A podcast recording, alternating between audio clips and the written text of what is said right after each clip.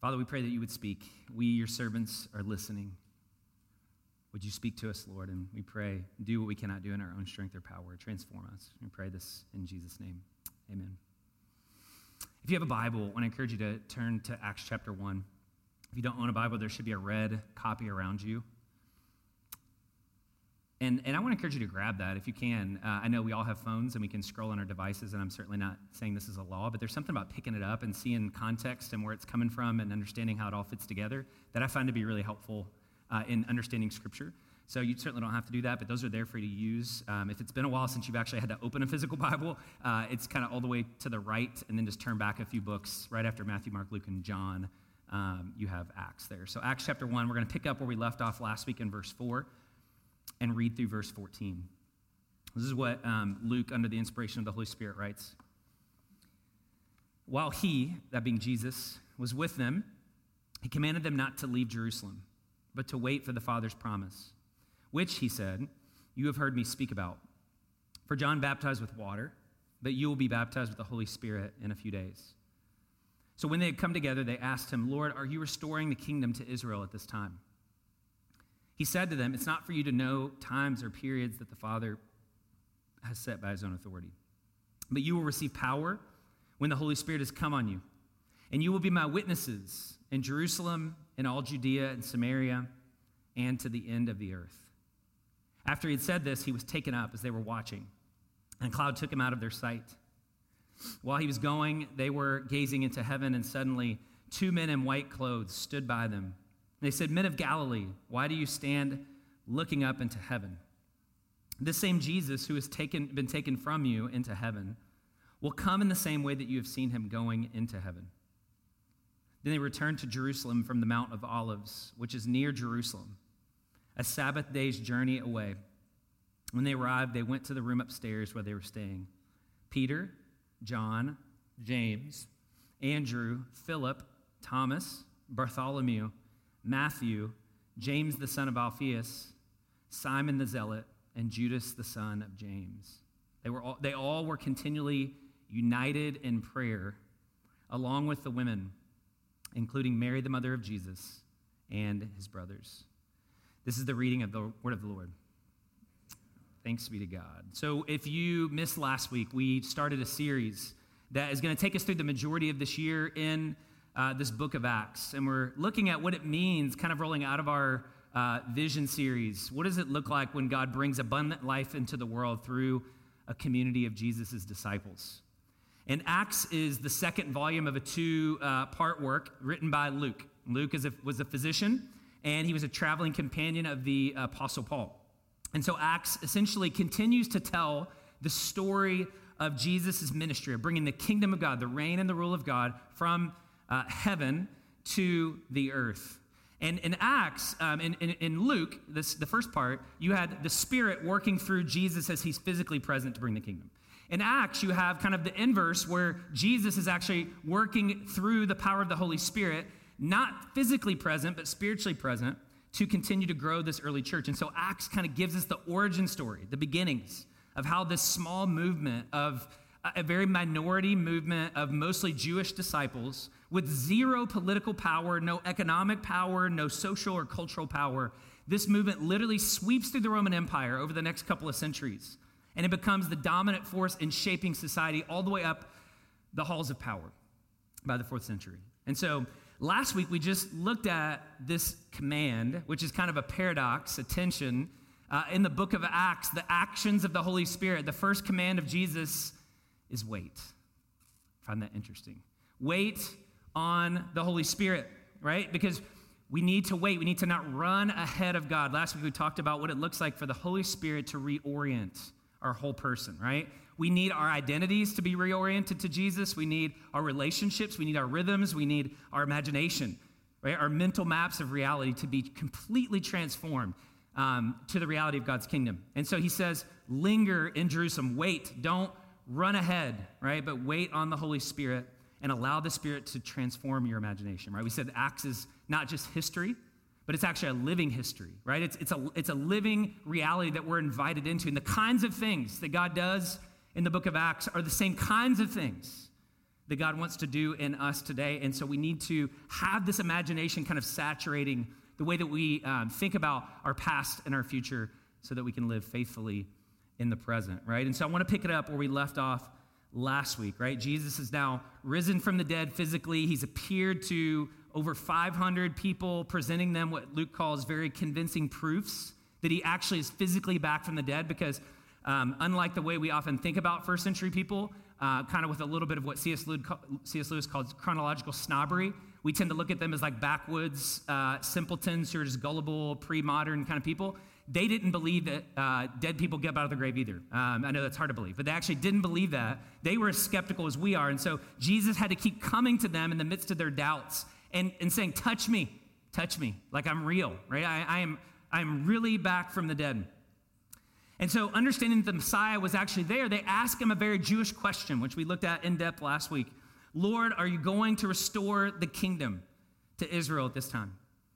Now, remember, to them, the kingdom of God was not just spiritual, it was a political reality, it was a social reality. Literally, the Messiah is going to come, he's going to establish a new government, he's going to write out a new charter, a new constitution, he's going to impart new laws and a new society, right? And he's going to, most importantly, displace their oppressors, right? Displace the Roman, I mean, again, they're living under the occupying force of Rome. And so they're essentially asking Jesus, is it now when you're going to overthrow the Romans and give us back control of our land, give us control of our destiny, give us control of our temple, um, and reestablish your presence here in Jerusalem? And Jesus, like he does, like he never just gives you a straight answer, right? Like this is Jesus' genius.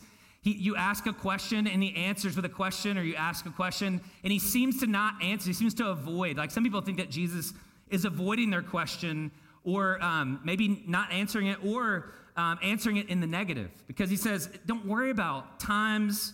Don't worry about periods. Don't worry about when the Father's going to do this by His own authority. Like God is the one who's going to establish His agenda, and He'll do it on His timetable. But you will receive power when the Holy Spirit has come on you." And you will be my witnesses in Jerusalem, in all Judea and Samaria, and to the end of the earth. So, Jesus actually, what I want you to see here is Jesus actually answers their question. He reframes it and he answers it, but not the way that they think. He says, I'm restoring the kingdom. Yes, I'm actually going to do that, but I'm not doing it the way that you think. The kingdom of God, he says, is already here. The kingdom of God is, is present in me. Jesus says, The kingdom is at hand. Where I am, the kingdom of God, the reign and the rule of God is already present. And the Spirit, who was promised in the Old Testament with the coming of the kingdom, has already been poured out on Jesus. And, and, the idea of the Spirit being poured out was the idea of the Spirit anointing Jesus as the King of the world, right? He is being anointed by the Holy Spirit, empowered in his life and his death and his resurrection, his ascension, his teachings to bring the kingdom of God to the earth. So, what Jesus is saying is God has already invaded this world. God's future world, his new creation, has already come into the world through me. And the power of evil and sin and death has been broken, and a new age is here. That's what he's saying in verse 8. A new age has dawned, the age of the Spirit, right? And we are now invited, you as disciples are now invited to participate in the spread of this kingdom to the ends of the earth. That's a quote from Isaiah chapter 49. It's going to go out into all of the world, not just geographically, right? But like vocationally. Like everywhere you go all the time, you're invited to bring the presence of God, the kingdom of God, the Spirit of God with you to be this transforming presence. And so Acts 1 8 in, in the book of Acts kind of functions like a table of contents. Now, I know some of you are not big readers, but like if you are a reader, uh, the first thing they teach you in school on how to read a book properly is to read uh, table of contents, right? So don't skip over the table of contents. It's very important that you don't do that, okay? Go to the table of contents. It's going to tell you what's about to come in the rest of the book. And actually, uh, know, often, oftentimes will tell me this is not a book that I actually want to read, right? So, um, but Acts 1 8 is kind of that table of contents, right? Chapters 1 through 7 describe the movement of the kingdom of God in Jerusalem, right? And then in chapter 8, uh, the disciples are scattered throughout Judea and Samaria. And Philip, who's a deacon, uh, preaches, just like an ordinary business guy, he goes out and he preaches to some of the Samaritan towns. You see um, all kinds of that happening in, in Judea, and, Judea and Samaria. And then uh, in chapter 9, when Saul becomes a Christian, who becomes Paul, um, he begins to take the gospel out. Really, starting in chapter 13, the gospel begins to go out all the way to Rome and then kind of beyond there um, in the rest of history. So that's kind of the game plan for the rest of what we're going to look at in the book of Acts. But I, what I want us to focus on today, um, last week we looked at waiting on the, the Spirit for um, a, essentially a new identity. This week I want us to look at what it means to, this is another intro message, what it means to wait on the Spirit for power to become a community of witnesses. What does it look like to wait on the Holy Spirit? It doesn't just give us a new identity, it gives us a new power to become witnesses in his name. No, that's, that's the whole point of verse 8, right? This is, this is the key. This is the thesis of the book, verse 8. You will receive power when the Holy Spirit has come on you, and you will be my witnesses to the ends of the earth. Now, as soon as we mention the word witnessing, right, like that's going to trigger some of us. Now, I don't know if you grew up in church, uh, but we live, let's, like, let's just say on the one hand, that, that could be a trigger for some of us who maybe are not uh, Christians or maybe um, even within the church have kind of imbibed like a kind of a, a secular narrative about the world. We, we, live in a moment, right, where like to witness to any sort of truth, to make, we live in like this post, what some people have called a post truth culture, right, where it's not cool to say this is true, this is ultimate reality under which every other reality kind of falls, right? And so not only to, to, to kind of announce the gospel, to kind of witness to the reality of Jesus is not just weird, right? Like it was kind of weird when I first became a Christian. Now it's viewed as dangerous and even immoral, right? Like you don't tell people this is right and this is wrong. That is that is colonialism, right? That is oppressive. That's what we're taught in kind of like our postmodern, um, you know, kind of uh, classes. Postmodern moral relativism is what it's called, right? You don't do that. That's, that's not cool. So, on the one hand, some of us are hesitant because we, we reject the category, maybe been told that we're not supposed to tell people what's true, like you do you, right? Like you figure out your own truth. On the other side, um, there are some of us that have grown up in traditions, or maybe you became a Christian like me in a traditions. I didn't grow up in church. I became a Christian at 13. My whole family came to Christ. My parents were in their 40s. Sister was nine. They're all here this morning. And we came into a tradition where evangelism, that's kind of the word for witnessing, like in some traditions, evangelism was a huge deal. Now, hear me, I'm a fan of evangelism, right? I am for good newsing the world. We must share the hope that Jesus has, we're going to see. But the way in which that often is done troubles me, right? And so I have this deep, and just, just give me a little moment here to do some therapy, okay, out loud with you guys. But like I, my first experiences with witnessing were very bizarre. They were very disturbing, right? Like, um, I was a part of a tradition where as soon as you came into the church, you were taught evangelism. And by evangelism, it was basically memorize these four laws, right? These four basic truths. Uh, Craig talked about this a couple weeks ago. Remember these four, memorize these truths, and then you're going to go out into the community. You're going to knock on complete strangers' doors. And your lead in question to your neighbors who you don't even know is going to be this If you died tonight, would you go to heaven or hell? I mean, really great lead in, not like, hey, I'm Brandon, let's talk. Like, just if you die tonight. And I'm sure people on the other end are like, are you going to kill me tonight? Like, what? Like, what are we doing here? what's, what's going on here?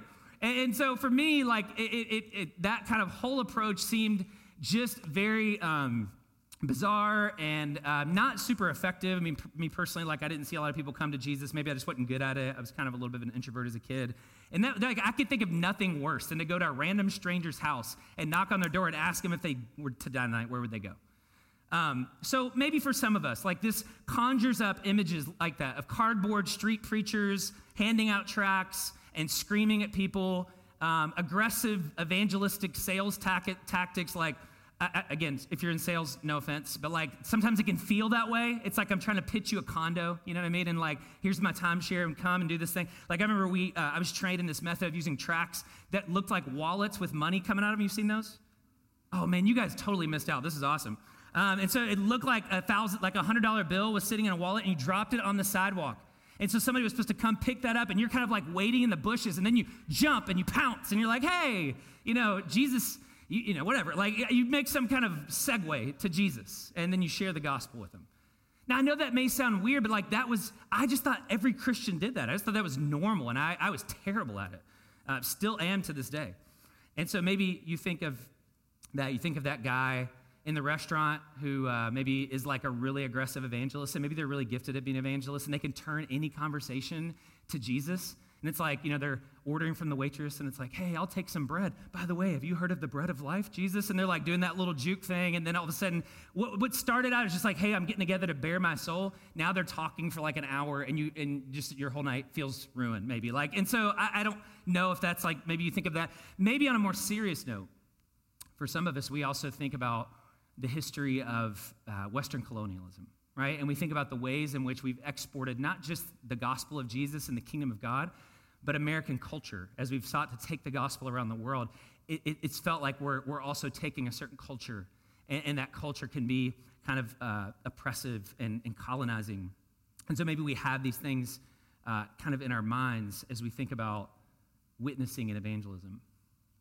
Um, Jesus had to contend with the same stuff. By the way, if you're a person that, that cares, as we do, about justice, about reconciliation, about not about avoiding cultural assimilation as we share the gospel with people, Jesus had to deal with the same thing. He said this to the Pharisees in Matthew 23 uh, Woe to you, scribes and Pharisees! You're hypocrites. For you travel across sea and land to make a single proselyte. And when he becomes a proselyte, when he is converted, you make him twice as much a child of hell as yourselves. Jesus didn't play. So, what I want us to do, I just want us to set aside everything we think we know about witnessing, right? And I want us just to try to enter into the story of Acts. All I want to do this morning is I just want you to understand what witnessing meant to them then. And I, and I hope that by seeing what it meant to them then, we can relearn what it might look like for us here and now, okay? What it meant to them in the book of Acts, what it meant to the disciples, and what it means to us. So the word witness is this word martus. It shows up all over the Bible. In the Old Testament, it's primarily used in a legal sense, which was the sense in which it was carried out and used in kind of uh, Greco Roman culture and society, right? Like to witness was to literally stand in a court and provide testimony uh, on behalf of some truth or some person or some situation that you were an eyewitness to. Uh, in the book of Acts, it's used uh, a little bit differently than that. And so um, in the book of Acts, there are four primary witnesses. This is kind of interesting. I, I, I, learned this when I was studying. There are four witnesses in the book of Acts. God is called a witness in the book of Acts, which is super significant. Um, the natural world is called a witness. The natural world bears witness to God, um, to his justice, to his sense of order, and his divine purposes in the world. The apostles are witnesses, right, which is mostly what's happening here in the first early chapters. The literal historical eyewitnesses of, of Jesus. The first, uh, it's going to be 11 because Judas is dead now. They actually saw Jesus. They walked with him. They were his disciples. They smelled his breath. They heard his, they laughed at his jokes. Like these, these are the real like uh, eyewitnesses uh, of Jesus. And then there are then the fourth category is just disciples, like ordinary disciples, people who didn't actually witness Jesus physically alive, but who come to experience him through the testimony of the apostles, or in some cases, like Jesus himself gives a revelation, like in the case of Paul. So these are just like ordinary men and women. Uh, you've got Luke, who, who himself, in writing the book of Acts, is essentially a, a witness. He's, he's telling a story about Jesus and about reality. Um, and, and then you've got Stephen, uh, and then you've got Philip and Paul, and all kinds of other, uh, you know, Dorcas. There's all kinds of men and women that are giving testimony to the reality of God.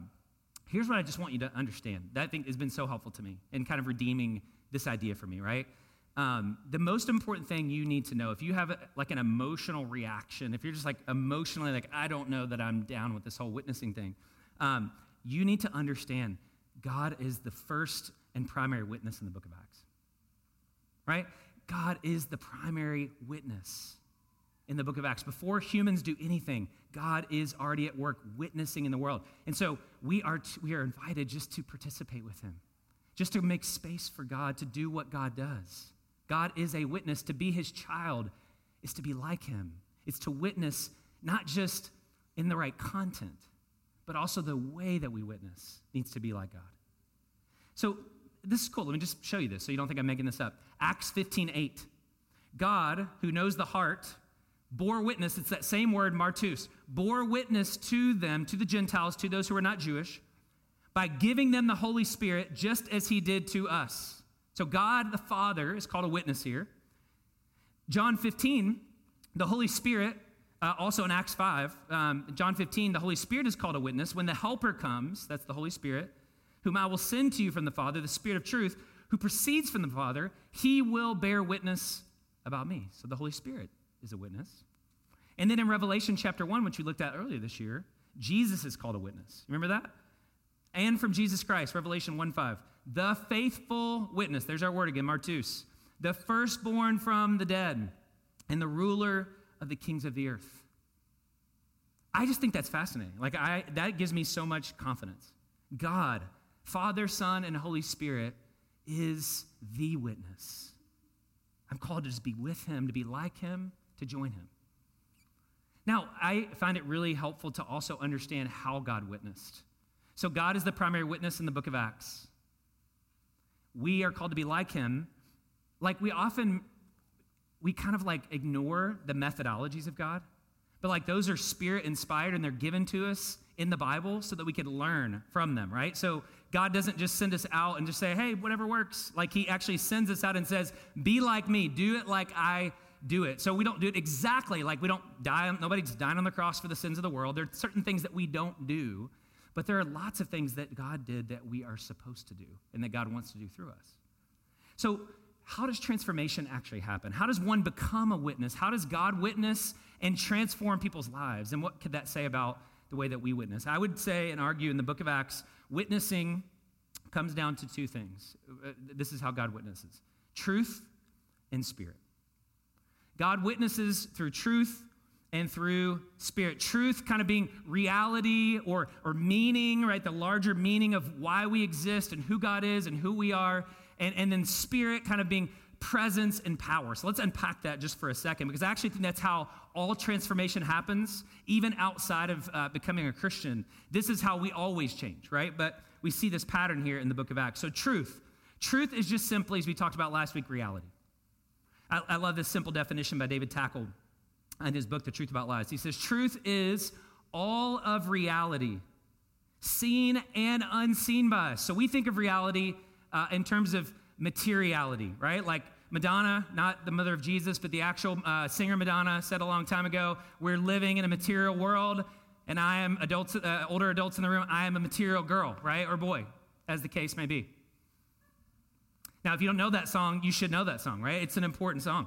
Um, but like we tend to think of reality in material terms. We're, as one philosopher says, addicted to materiality, not just materialism.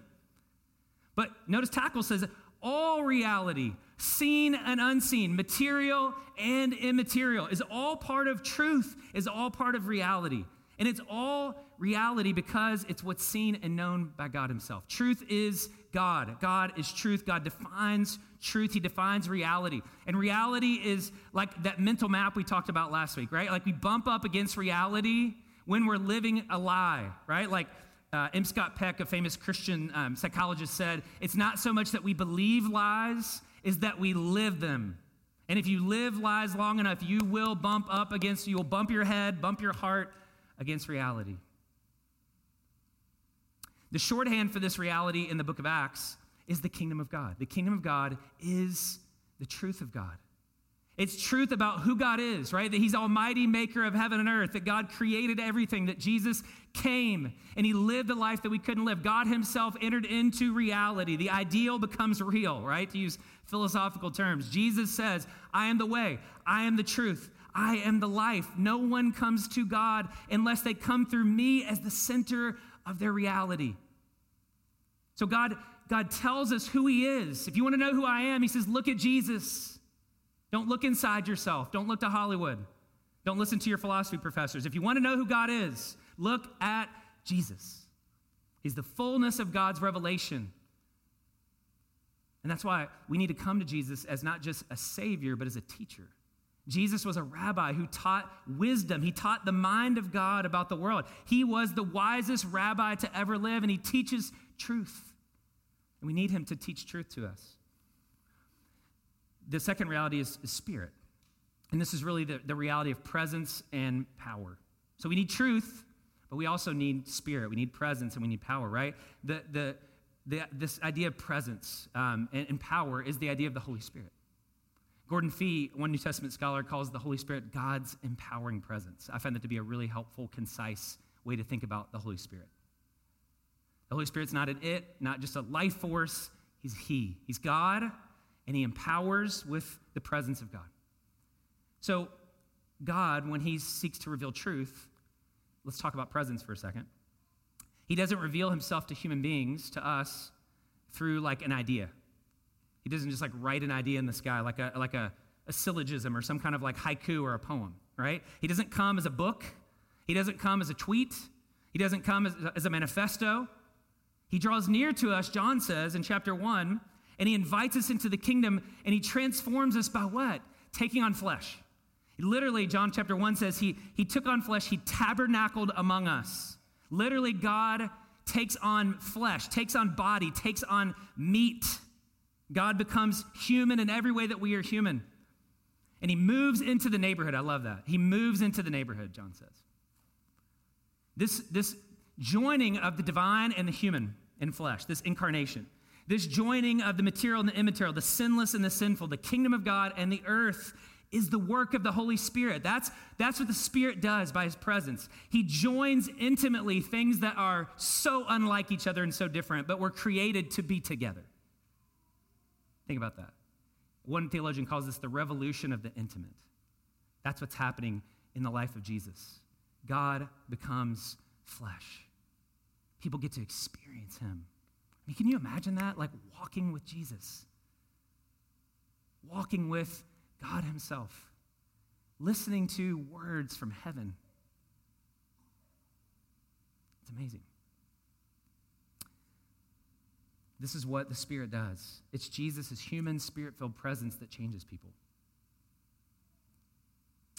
And, and, and that presence is a powerful presence.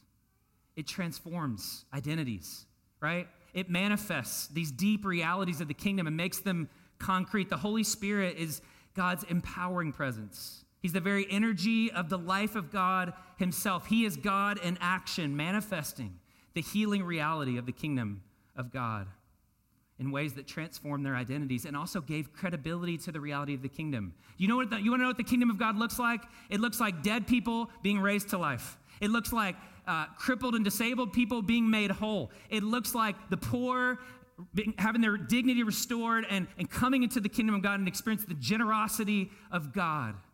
It looks like being liberated from the oppression of evil powers and demons being cast. This is the reality of the Spirit. It was so powerful. And that's one of the words that, that Luke uses more than any other. It's right here in Acts 1 8. You received the same power. It's the word dunamis 25 times. And most of those refer to the miraculous and signs and wonders. So Jesus is empowered by the Holy Spirit to change people. This is how the disciples were transformed. And it's still how we're transformed today, by the way.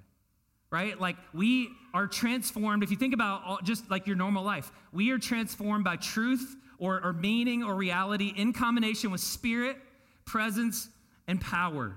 Right? Like if you only have truth, think about your relationships with people, okay? Like you have friends that are truth tellers. They like they're like really proud of the fact they're truth tellers, but they don't all like have that like sweet loving presence. And so they come and like, I'm gonna drop a truth bomb on you. You know, they're just like telling you hard truth, but there's no softness, there's no relationship. It's just truth, truth, truth. It's like drive by truthing all the time. You're just a victim of their truth bombing. That doesn't change anybody, right? Truth without spirit is cold. It's detached. It's just mean. Beware truth tellers. But on the other hand, spirit without truth doesn't work either, right? Spirit without truth is sentimental, right? Like the weird person that like just shows up and just doesn't speak and they just sit there and kind of creepily like stare at you. Like it's okay, like great, I'm glad you're here. But like what like tell me something that's true. Tell me something that's going to change my life. Like bring truth to me. Help me understand myself. Help me understand reality. Truth, spirit without truth is sentimental, it's confusing, it doesn't change anything. It feels warm and fuzzy and cozy, but doesn't actually change anything about us. Like that's true, and like think about every domain. The best friends are the ones that bring truth and spirit, presence, meaning, power, right? They, they, they open up their life to you. They listen. They're empathic, right? They, they, they empathize with you deeply. They resonate. They share truth with you. They create space where the healing power of the Holy Spirit can enter into your life through a touch or a word spoken.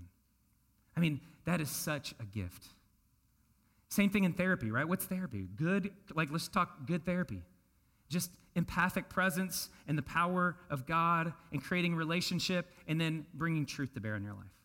Good parenting is the same thing. A good marriage is the same thing. Like we are transformed through truth and through spirit. That's why Jesus says anyone who wants to worship God must worship him in what? Spirit and truth. So when God says, when Jesus says to the disciples and to us, you will be my witnesses, notice the pronoun my witnesses.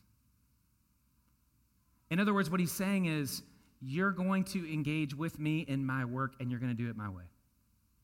You don't get to determine how this happens. You witness, you're my witnesses. I love the way that Willie Jennings defines this here. He's a um, commentator and pastor of Acts. He says, Witness here carries two fundamental connotations for these disciples.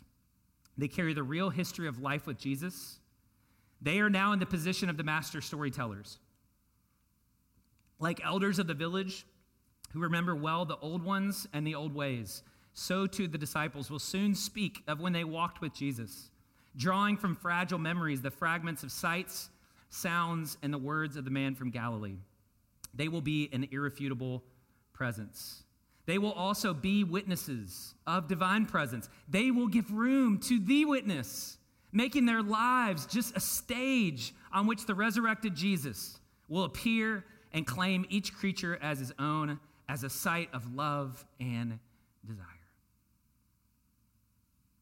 When Jesus says, You'll receive power to be my witnesses, what he, all he's saying is, the same way that I received power from the Holy Spirit, the same way that I lived out this witness in the world, the same way the Spirit witnesses now to me, you are now invited into this truth and spirit, right? And that's what they do.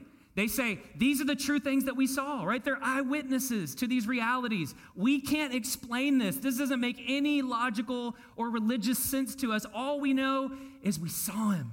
I mean, that's like John, 1 John 1. We walked with him, we touched him, we, our hands handled the truth of God, the reality of God, and it transformed us. These men who were so fearful and anxious become lions in the book of Acts. Like, how do you explain that unless they've encountered something true. It's, they, they, they believe they are telling not just a story about the world, but the story, the true story of the world. And that's all they're doing is narrating that. And then they bring the presence and power of God. I mean, notice all the miracles, right? Notice all the miracles. The, the, power to preach the gospel, yes, they do have the power to preach the gospel. It's only the power of the good news that allows hearts to be receptive, right? To be, to be delivered, to be rescued is the idea of you are in slavery, you're in bondage. And the only way you're going to be brought from darkness to light is if God does a miraculous work in your life. And so, yes, they need the power of the gospel, they need the power of the Spirit to preach, but they also have the power of the, the gospel to not just announce, but to demonstrate. To cast out demons, to liberate people, right? To, to heal the poor. Like all of these things that are happening in the book of Acts, these are miraculous things, are all part of the power. Then they bring the presence of God, right? They, they allow the Spirit through the Spirit. Like they're just, they're participating in, in these different cultures, right? The Spirit of God leads them to, as, as Jesus was united with human flesh, without destroying that flesh. They are Jew and Gentile, united together without destroying or colonizing either of their cultures. That's important for us to see, important for us. And we'll come back to that later. The way they did it, right? The, the humility, the listening, the joining, the Spirit working through them so that they learn these cultures, they learn what matters to these people, and then they retell the story of Jesus within their cultural frameworks in ways that expand their identity, not destroy their identities. That's what's happening. That's how people change. Truth, reality of God, mediated through the presence and the power of the Spirit at work through them. And that is what we are invited to do as well. Right? That is our invitation is to become the same kind of witnessing community as God himself is the great witness, right? And as we see in these examples in the book of Acts, his disciples, his apostles are witnesses, we are being invited to to join God in bearing witness to the world, right? It is, it is our great calling, it is our great privilege to be invited to be witnesses of God of his power, of his work of transformation in the world, right? We believe that God is still changing people, that he's still transforming people and societies and cultures and communities. We believe this is still possible. And yet, if we don't open our mouths and open our lives and bear witness, who will? Who will? God only works in the, in the book of Acts through humans. He chooses to limit himself to work through humans. Incredible. So let me just give that definition of witnessing. Just give a simple definition. This is what we're invited into. As those who are transformed by Jesus' truth through the empowering presence of the Spirit, we are called to just simply go and announce and demonstrate this reality to the ends of the earth. That's what it means to be a witnessing community, to be one who's been transformed by something true and real and good and beautiful that really happened in space and time. And to say, I believe this is history altering, life altering. I, I, can't explain it. It doesn't always exactly make sense, but I know that I've encountered this reality that Jesus is the king of the world, he's bringing his reign and his rule into the world. He's done that, and he's doing that through me. And so I'm just going to simply tell, right? Like witnessing is storytelling. That's all it is. Storytelling. We are storytelling creatures as humans. We're going to witness to something or someone. The question is what? Uh, so we're telling it and demonstrating it. It comes with power. We, we are a healing community, not just giving like propositional truths. And we do that to the ends of the earth. Now, let me just say this as we close. This doesn't have to be like super weird. It just doesn't. It doesn't have to be weird. It doesn't have to be um, arrogant. It doesn't have to be um, super difficult, even, right? Like the things that were hard for the disciples before the Spirit comes, all of a sudden kind of get easy and they start doing them naturally uh, after the Spirit comes, right? So I would actually argue that to witness is the most naturally human thing that you can do, right? Like it's the most natural thing, and you do it every day. Our culture does this every day. Here's the crazy thing our culture does this better than the church. Like a secular culture bears witness all the time, right? Like, I know that there are cringy examples of, of like witnessing in the church. That doesn't mean that we stop witnessing, it means we stop doing it in cringy ways. Because our culture is telling a story, right? Like a secular culture around us, we live in a moment that is beating us to the punch, telling a better story than we are. Because we're afraid, we're embarrassed to tell our story. I, I'm embarrassed sometimes to tell the story. I don't like to, I'm not good at this. So I'm just confession as your pastor. I'm not a great evangelist. I like teaching. I, I, can do this all day long. Prepare content, kind of a little detached. We've got some distance here. You know, I, I, I'm not great though at evangelism. But here's the thing: all around us, the world is bearing witness to gospels, to good news about kingdoms and about the good life and about what it means to flourish as human beings. Right? Our uh, like our, our universities, Hollywood. Um, art, like, you know, art festivals, um, bands in, in concert halls, uh, Eclipse, whatever it is now, uh, some, you know, these mu- music theaters around town, White River, uh, journalists, they are telling stories about the world. They are bearing witness to the gospels of, oh, I don't know, scientism. Science will save the world. I'm not anti science, but it doesn't save the world. It doesn't give us meaning, doesn't tell us why things happen. It can tell us what happens. Capital S science.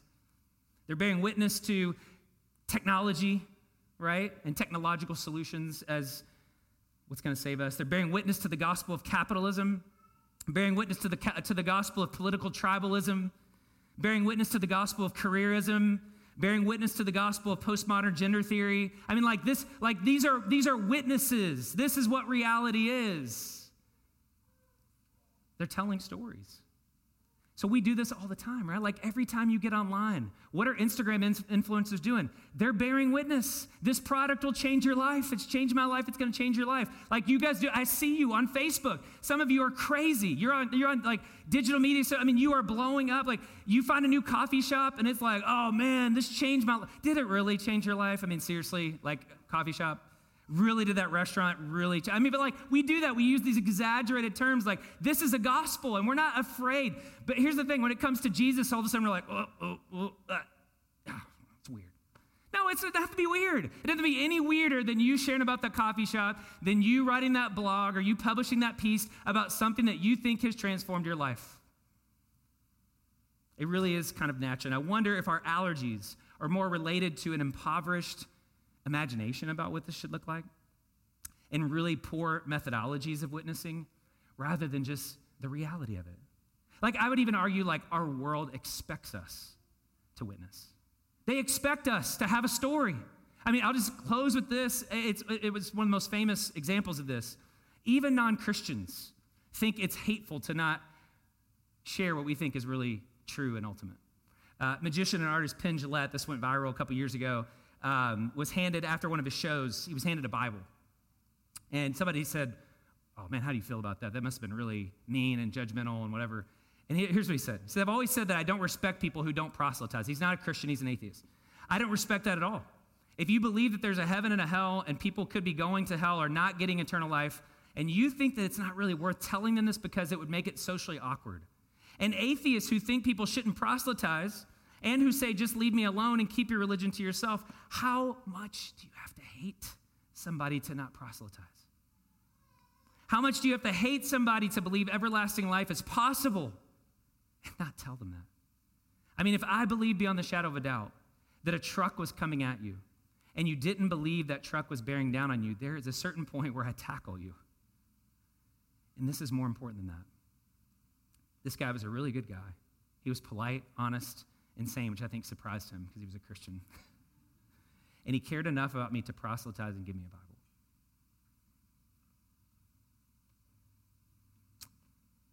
We're invited to become a witnessing community. If we believe, if we truly believe this is reality, we must enter into this reality with God and become his embodied presence, his truth, his spirit, his presence, his power in the world. And so I just want to encourage you. Maybe for some of us, just application real quick. Maybe for some of us, we don't share this because we don't actually believe it. We've not actually encountered the reality of God. Maybe up here with facts and data points and philosophy, but maybe not down here. Maybe we, we need truth and spirit, right? So some of you, you believe, but it's not really changed your life. Some of you feel like really good feelings towards God, but you're not really sure intellectually if it's true. We need to bring those together. We need the objective historical reality that's given to us in Scripture that says, hey, I walked with him. He was there. There's an invitation to learn. So if you're not a follower of Jesus, like, we want this to be a place where you can ask those hard questions, where you can wrestle with doubt and skepticism and find something that is both intellectually credible and plausible and existentially satisfying because the Spirit of God comes inside of you, like it did with these early disciples. And they said it literally burned, like this fire that enters into them and just burns them up on the inside, and they can do nothing but just go out and begin to testify to the reality of God. We must encounter that reality in our own lives and be transformed. Turn away from our sin, open ourselves up to the Holy Spirit, believe and trust and give our greatest loyalty and allegiance to Jesus and be transformed and enter into his kingdom. And then once we do that, it becomes easy. It should become natural for us to then do that. And so we need to encounter it we need to learn to share our stories. I realize like some of us do feel that, but we we feel so inadequate, like we don't know how to actually share our story. So this year we want to actually help us as a church, like we as your pastors, we as staff want to create environments and contexts where you can share your stories. We want to hear your stories. We want to help you tell your story so that as we begin to tell these stories, there's a tradition in the black church of bearing witness, testifying. There's a tradition in rural churches, similar thing testifying, bearing witness, telling those stories to each other, becoming a storytelling culture. And as we learn to tell those stories to each other, there's a whole literature of this outside the church, by the way. Read New, Google bearing witness in New York Times, and you'll find people bearing witness to what they experience in, with racism. You'll find people bearing witness to what they experience um, with, with the pandemic. We need, to, we need to do this as well. And so I want to invite you to share your story. I'm at, on the screen here. These are all kinds of different ways that people shared their story in the book of Acts, all kinds of different contexts in which you may have a story. We want to hear your story. We're going to tell those stories on Sundays, live, in person. We're going to be telling those stories on our podcast. I want to invite you to get on our podcast. Hannah Anderson, our visiting teacher, is going to be interviewing every week different people in our community and helping give a platform for them to be able to tell their story in a powerful and compelling way. We're going to be doing Alpha later this year, where we invite people to come together and learn to tell their story, Christians and non Christians together, figuring out what it looks like to tell a better story together, and inviting people to come and trust in Jesus. So we want to help you in this. So if you have a story, share with us. We're going to be reaching out. If you don't share with us, we're going to come and pry it out of you and, and get it out in form because some of you have some amazing stories that need to be heard. So let's just close our time in prayer. One of, one of the beautiful things in the way this ends at the book of Acts, in this chapter one, is that they're just united in prayer.